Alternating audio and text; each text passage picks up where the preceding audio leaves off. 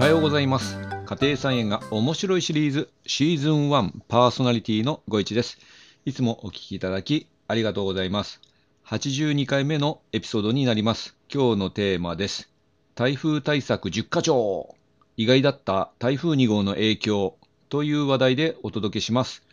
この配信の録音は昨夜20時頃なのですが、夕方から風と雨が台風並みになりましてですね、夜になって雨がさらに激しくなりました。昨日の金曜日、天気予報を見ても降水 10mm とかで、いやいや違うでしょうと、50ミリは降ってるような豪雨でした。で、本州にはこの台風2号は接近しないんで、大丈夫かなと思っていたんですが、全く対策しておりませんで、意外に影響があり戸惑ってます。で、ニュースを見ると、三重、愛知、静岡で線状降水帯が発生、関東甲信も発生の可能性があるということで、実際には夜になってですね、この線状降水帯がですね、複数発生しているのかなと思います。で、発達した雨雲なんですけど、西日本から東日本の広い範囲に流れ込んでいて、午後4時までの1時間には、静岡県が藤枝市に設置した雨量計で56ミリ、三重県の南伊勢町で54ミリ、愛知県伊良湖岬で 50.5 ミリの非常に激しい雨を観測しましたということですが、僕が住んでいる地域もですね、おそらく50ミリぐらいは降ったような激しい雨が降ってました。また愛知県鴨郡市では、午後3時までの1日ですね、24時間の雨量がですね、観測史上最も多い222ミリに達する大雨となっているということでですね、そんなに降ってんのみたいな感じで、愛知県の方、聞いていらっしゃいましたらいかがでしたですかね。本当に避難するような雨だったと思うんですが、何事もなかったらいいなと思います。それで、この雨でですね、高知、徳島、和歌山、奈良、大阪、滋賀、三重、愛知、静岡、岐阜、長野、山梨、茨城、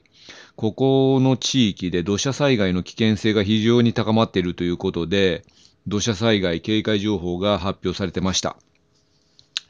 で、これはですね、畑やっている方はですね、もうヒヤヒヤもんで、もう本当に雨がね、非常に多いとですね、やっぱり流されちゃうんで、しかもこの土砂が流れてきたらもう最悪なのでですね、本当に被害がないことを祈るばかりです。今回ですね、こんなに雨風が強いとは思っていませんでして、全く台風対策をしていませんでした。で、振り返るとですね、次回以降の参考にしていただきたいなとも思うんですけども、日頃からですね、こういう強風とか大雨対策はしておくに越したことはなくて、10個にね、台風対策をね、まとめました。1番目、高うねにする。これはですね、やっぱり少しでも高うねにしてですね、豪雨が来てもすぐには水没しないようにしておきます。あと水はけが良くなります。2番目、トマトはですね、屋根をつけません。で、これはですね、僕の話なんですけど、いずれにせよ平日しか行けなくて、すぐにですね、台風対策できないので、とにかく屋根をつけてしまうとですね、ビニールシートが強風で飛ばされちゃう可能性があってですね、万が一に備えてですね、僕はね、屋根をつけてません。これ飛ばされちゃうとですね、やっぱり電線とかに引っかかっちゃうじゃないですか、そのビニールシートが。そうしたらですね、やっぱり被害になっちゃって、誰が飛ばしたんだっていうことにもなれかねなくてですね、高圧線とかにかかっちゃうと、なんか停電とかになる可能性もあるんで、僕はもうビニールシートはですね、つけてません。で、3番目もトマトなんですけど、トマトシチューにはですね、添え木の杭を打ちます。で、今はね、6月なので、さほどでですね、木が茂ってないので、トマトの木が茂ってないので、気にする必要はないんですけど、そのトマトの葉っぱと茎がですね、茂ってくるとですね、支柱に負担がかかって、強風が吹くと、支柱ごとぐわっと傾くんですね。これ、一回えらいことになっちゃってですね、おととしからかな、やってることがあって、支柱にですね、支えの、木の杭をですね、打って、で、支柱を固定するようにしています。これ後でちょっとYouTube で、以前配信した動画があるので、YouTube を見てる方はインフォメーション貼っときます。はい、次です。4番目。垂直栽培の支柱は斜め方向にですね、筋交いの支柱をつけておきます。で、キュウリのネットとかは、ただの垂直だけの支柱だとですね、強風が来たら、やっぱり傾いちゃうので、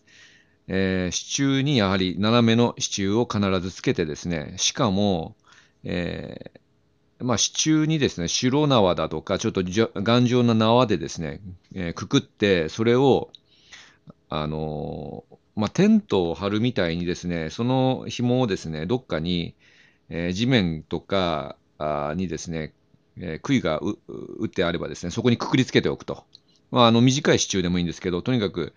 テンションをかけておくということですね。で、それは両脇の支柱、両方ともそれテンションかけておいて、できれば V の字で、逆 V の字でテンションをかけておくというのがいいですね。なので、メインの支柱に、斜めに、クロスで支柱をつけておくとともに、紐でさらにテンションをかけて、支柱とネットがグラグラしないようにするというようにした方がいいかなと思います。それから5番目ですね。5番目は排水を考えるということで、菜園の作りとしてですね、若干傾斜をつけてですね、水が流れるようにしておくといいですね。よく駐車場、モルタルというかコンクリートでね、作っているんですけど、あれ若干、やはり傾斜がついてですね、道の方に流れるようになってるんですけど、そういうような感じで、若干傾斜をつけてですね、水が流れるようにしておくということで、これ一回ですね、斜めの構造を作っておけばですね、特に見直す必要がないので、一度やっておけばいいのかなと思います。で、6番目、台風が来る前に収穫してしまうということで、この今、6月の時期ですとですね、そんなにトマト、ナス、キュウリ、ズッキーニ、たくさんなってないんですが、実ってればですね、台風が来る前にできるだけ収穫、できるものは収穫しておくということですね。今回ですね、この6月の時点でですね、初旬ということで、私の菜園ですね、まだ玉ねぎがね、生育中なんですね。で、この雨でですね、ちょっと湿っちゃって、なんか腐ってしまわないかというのが非常に心配です。そろそろですね、多分収穫時期で、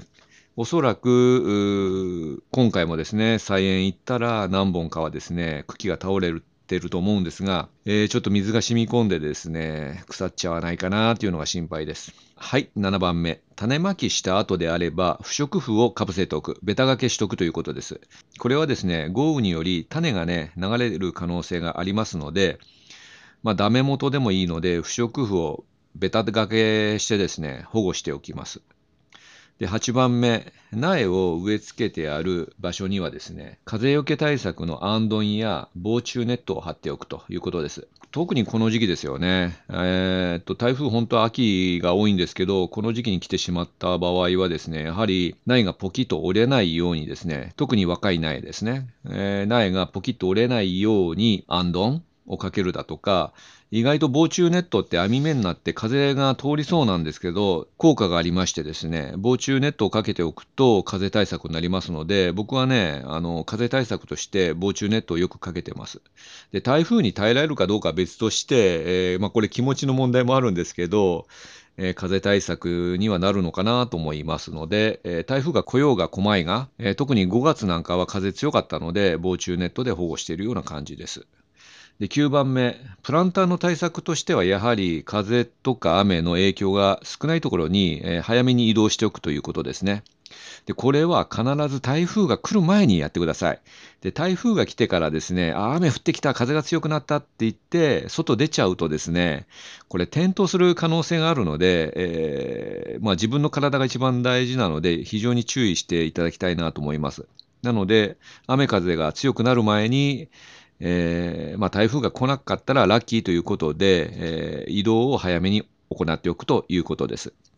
で、10番目は台風が去った後ですね、できるだけ早く菜園に行って復旧作業を行います。水が溜まっていたらですね、排水をすぐします。で、やり方はですね、水を切っって低い方に水を流す。あるいはですね、もうシャベルで、スコップで穴を掘って水を土に染み込ませる。あとですね、株とかいろいろ苗があると思うんですが、復旧します。あとは土がちょっと乾いてからですけども、畝と畝の間の畝間をですね、中古、少し耕して空気を入れておきます。それからですね、畝が崩れていたら、これもやはり復旧します。今写ってる写真ですが、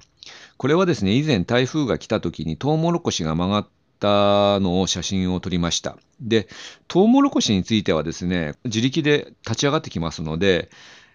意外とこの苗を直すということはしなくてよくて、このままにしておくと普及してトウモロコシが実ったということなので、トウモロコシはあまり気にする必要はないみたいです。そういえばですね、今回というか今年もですね、今まさにトウモロコシを育てていまして、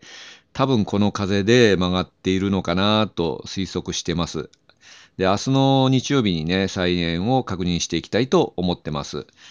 はい、今回は台風対策10か条。意外だった台風2号の影響というお話でした。コメントをいただきましたら嬉しいです。このエピソードは毎朝5時に配信しています。あなたにとって素敵な一日となりますように、台風の被害がありませんように、また次回お会いいたしましょう。ご一がお届けしました。それではさようなら。バイバイ。